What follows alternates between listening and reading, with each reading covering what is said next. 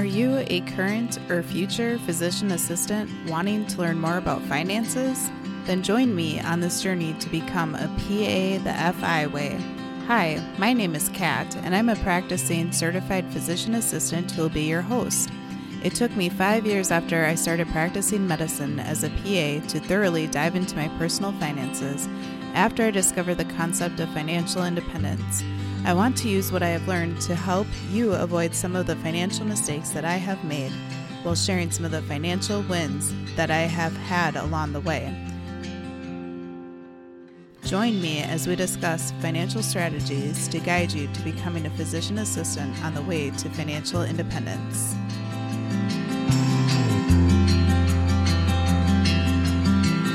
Welcome back, everyone, to the PA the FI Way podcast.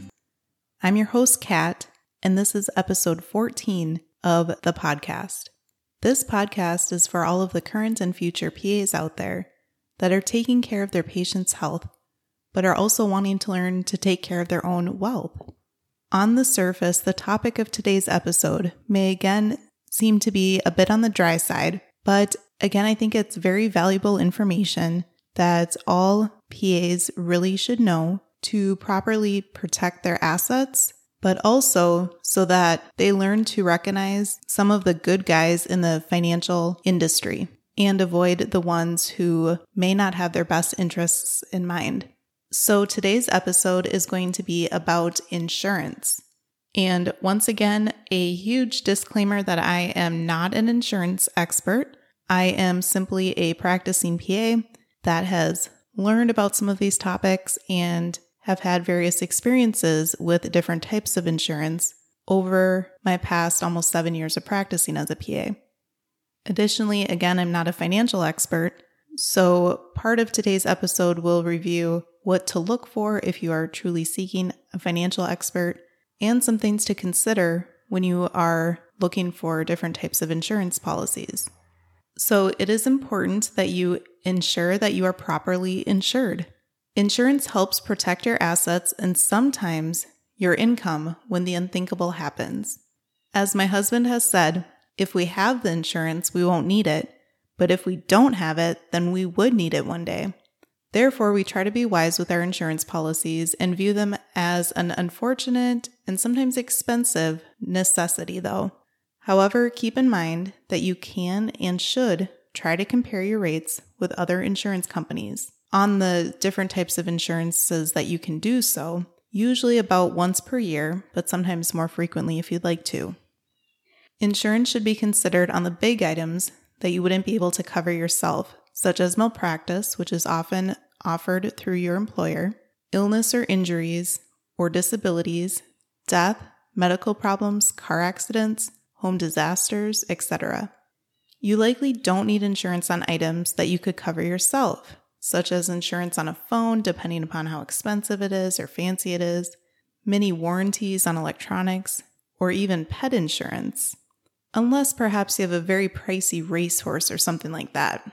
The three very obvious types of insurance that many have are medical insurance, homeowners insurance, and auto insurance. So, the purpose of this episode is not necessarily to review those three main types of insurance, but to review a few other types of insurance that you may want to consider as a PA. The first type of insurance I would like to cover is disability insurance. Disability insurance covers you if you were to become disabled to the point of not being able to work as a PA and earn your income. It is essentially insurance for your income. Here's an eye opening statistic over 25% of today's 20 year olds, which likely includes you if you are a new PA, can expect to be disabled for at least one year of their working career. Can you believe that? A quarter of you are likely going to be disabled for at least a year. I hope that that stat doesn't scare you, but again, motivates you to do your own research to decide if disability insurance is something that you would like to get. If you or anyone else depends on your income to make ends meet, disability insurance is a critical type of insurance to have. There are actually two main types of disability insurance long term and short term disability, which are often referred to as LTD for long term, and don't laugh, but STD for short term disability. STD is often used for 90 days, but some policies can be longer, even up to six months or even longer. Then, after that time period, if you are still disabled, the LTD or long term disability will kick in. Policies can vary, but often STD is for up to 80% of your gross monthly income, and LTD is for 60%. I think that it's important to recognize that these types of disability insurance can drastically help with your expenses, but they probably will not cover 100% of your pay. This is why emergency funds, which were discussed on episode 11, are crucial as well to consider. If you have a substantial emergency fund, you may elect to not purchase STD, as you likely could cover those three to six months worth of disability with your emergency fund until your LTD kicked in if needed. Some examples of short term disabilities may include pregnancy, mental health issues, injuries, neck or back pain, etc. Some examples of long term disabilities may include severe mental health issues, severe injuries, chronic neck or back pain, cancer, other illnesses, etc. Again, I hope that none of you need to use LTD or STD throughout your life, but as you can see, there are many different types of things that could qualify as a disability, and these certainly were not all inclusive lists. For disability insurance, there are many options out there, but ideally, you'd want to purchase a policy that uses true, what is called own occupation to define total disability. This means that the insurance company would not only see that you've been practicing as a PA, but also they could take a look back to see what type of PA job you had been performing prior to being disabled. And if you cannot perform that job, then they would consider you to be disabled. Now, again, every policy has different wording and definitions. So sometimes you may be considered partially disabled or totally disabled. It just again depends upon the type of disability and what their definitions of those disability are. So it's very important that you do your research and review every single type of policy that you are offered before you decide to go with it. But let's go back to own occupation. So, for example, if you had been working as a PA in dermatology and injured your hand enough that you could no longer perform the procedures required to do your derm job, they could not tell you that you could go and get another PA job performing telemedicine in another type of specialty where you had to do some typing, but not necessarily the fine motor skills required to do some of the dermatologic procedures. As you can see, own occupation is a great type of disability insurance to have because it is more specific to your job and your disability if you were to get one in the future. Another ideal thing to look for in an insurance company would be to use an independent company who obtains and compares many quotes from other types of insurance companies for you and reviews them with you. Often, you can purchase STD and LTD through your employer, or some employers even provide one or possibly both of these as part of their benefits package. So, again, when you are considering job offers, really dig into those benefits that are offered as part of your compensation. Because even though they don't pay you directly, they really can help with your total savings and earnings depending upon what type of benefits you have. However, even if you are offered LTD through your employer, as previously mentioned, it is worth taking a look to see if true own occupation LTD is what your employer offers, because often employers do not offer that specific type of disability insurance. There are so many other types of options and riders for disability insurance policies out there that really is beyond the scope of this podcast episode.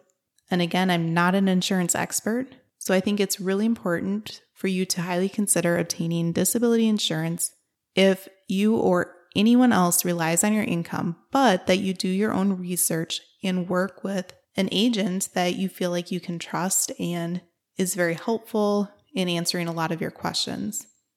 If you decide to get disability insurance it is suggested to consider trying to lock in a policy as soon as you can because rates are affected both by your age plus your health problems. For example, if you are a young 24 year old newly graduated PA with zero health problems, you're likely going to be able to get a much better rate than even a 35 year old with a history of chronic back pain, migraines, and depression. So consider trying to obtain this critical insurance as soon as you're able to. The next type of insurance to highly consider as soon as possible is life insurance, but only if you really need a life insurance. So, life insurance is not really a fun topic to think about because it would be used in the event of, well, your death. However, it's an important type of insurance to consider. First, identify if you feel like you truly need life insurance. If you have someone in your life that would not be well off financially if you passed away, then you likely need life insurance. For example, if perhaps you are the higher income earner in your household, if your spouse relies on your income to make ends meet, or if you have children that may need your income to grow up over the years, and be okay and possibly help pay for their college. Or if you have anyone who would inherit some of your debt, depending upon what the type of debt is, when you pass, then you likely would need life insurance. However, if you only have a spouse and no kids, and your spouse makes a great income, then you may not need life insurance as they could financially get by in the event of your passing. However, just like disability insurance, life insurance usually has more affordable rates if you are young and healthy. So, if you and your spouse do not currently have kiddos, but plan to in the near future, you may want to consider getting life insurance now or at least getting a quote. The process to be approved for life insurance is a bit of a pain, to say that nicely, sometimes, as the application can be pretty long. There can be phone calls to verify information, and even what they call a quote physical, which is not anywhere near a preventative physical that we do in medicine. But they call this a physical where they check your blood pressure, height, weight, and some labs often. They don't always check labs, but they often do. Some companies may even require an EKG or additional testing, depending on how much life insurance you are applying for. Additionally, family history plays a role in the amount of life insurance that you can get. So, if there is premature heart disease or cancers or even diabetes in your family, depending upon the age of when your family members got the diabetes, then your rates could be affected. Again, it's best to go with an independent insurance company that can provide quotes from various companies for you to help select which company would be a good option for you. If you are thinking that life insurance probably is a type of insurance that you would like to get, I encourage you to likely consider obtaining term life insurance versus whole life insurance. Obtaining whole life insurance was one of my biggest financial mistakes as a new PA. Here's a little background for you. During one of my family med rotations, one of my preceptors, who was a few years older than I was, had been talking about meeting with her financial advisor. And at the time, I thought, well, I think that I and my fiance at the time and soon to be husband need a financial advisor to get our finances in order, especially considering all of the student loans that I will have to pay back. She gave him my number, and the financial advisor, my husband, and I all met up to discuss what I thought was going to be a financial game plan to help pay off my student loans quickly, as well as to invest for our future together. However, the conversation was essentially a sales pitch from the quote financial advisor, who is essentially a glorified life insurance salesman for a very popular insurance company out there. He did make us recognize that life insurance probably is a good type of insurance to have, Although, with his promotion of whole life insurance, which allowed us to invest some within the plan, he earned a commission on the sale of it, and the fees from the plan were horrendous. But here's the thing we really did not need whole life insurance, but rather level term life insurance, which actually is a whole lot cheaper usually. Additionally, he encouraged me not to be in a rush to try to pay off my student loans, even though I was very gun ho about it, due to the fact that a portion of the interest on them could be deducted from our taxes.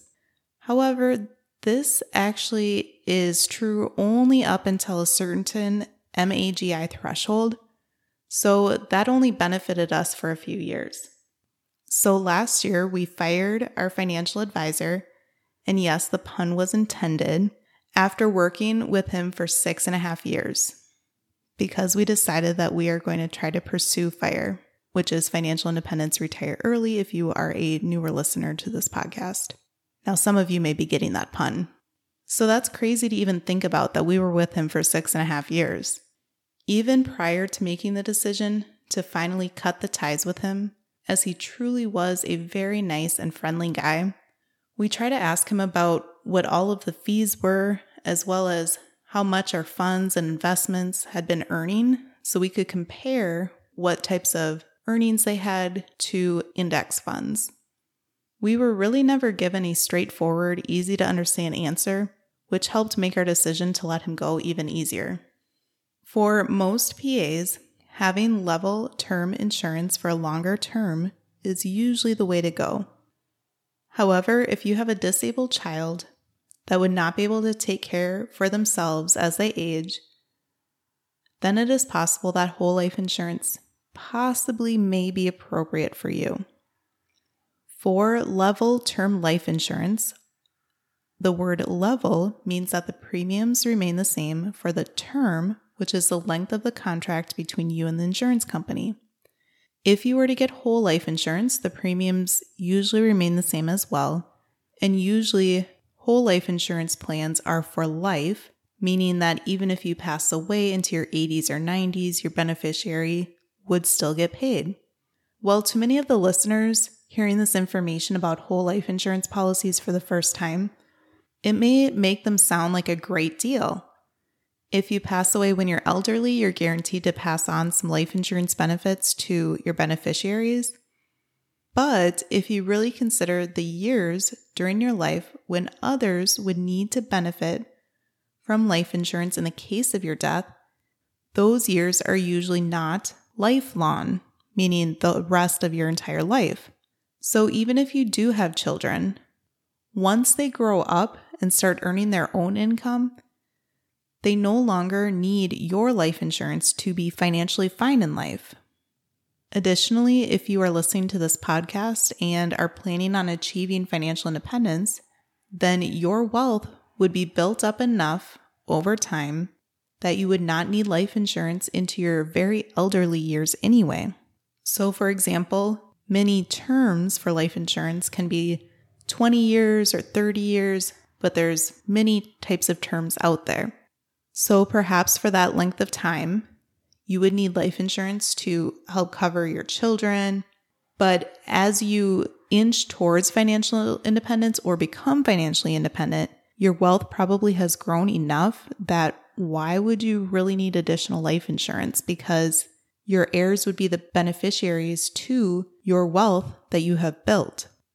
And in the future, once you become financially independent, then you could consider at that time to cancel your life insurance because, again, you would have the funds and the wealth covered to help pay for your own funeral expenses and to pass along additional wealth to your heirs.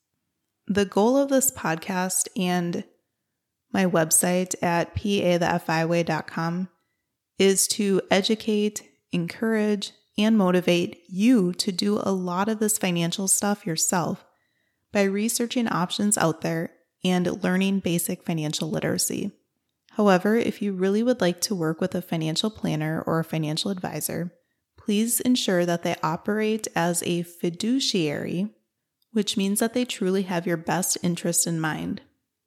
Additionally, consider working with a fee only financial advisor, which means that you pay them for the time they spend to help you out, or you pay them a flat fee, and they are not being paid on commissions for sales or AUM fees. AUM stands for Assets Under Management, which means that the fees would be paid to them from your investment gains.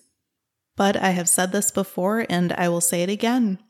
If you are a current or future PA, you likely are a pretty disciplined, perseverant, smart, diligent person that can learn and figure this stuff out and implement it themselves, that you may not need a professional for a lot of this stuff. But it's also important to learn and recognize your own limitations too, right?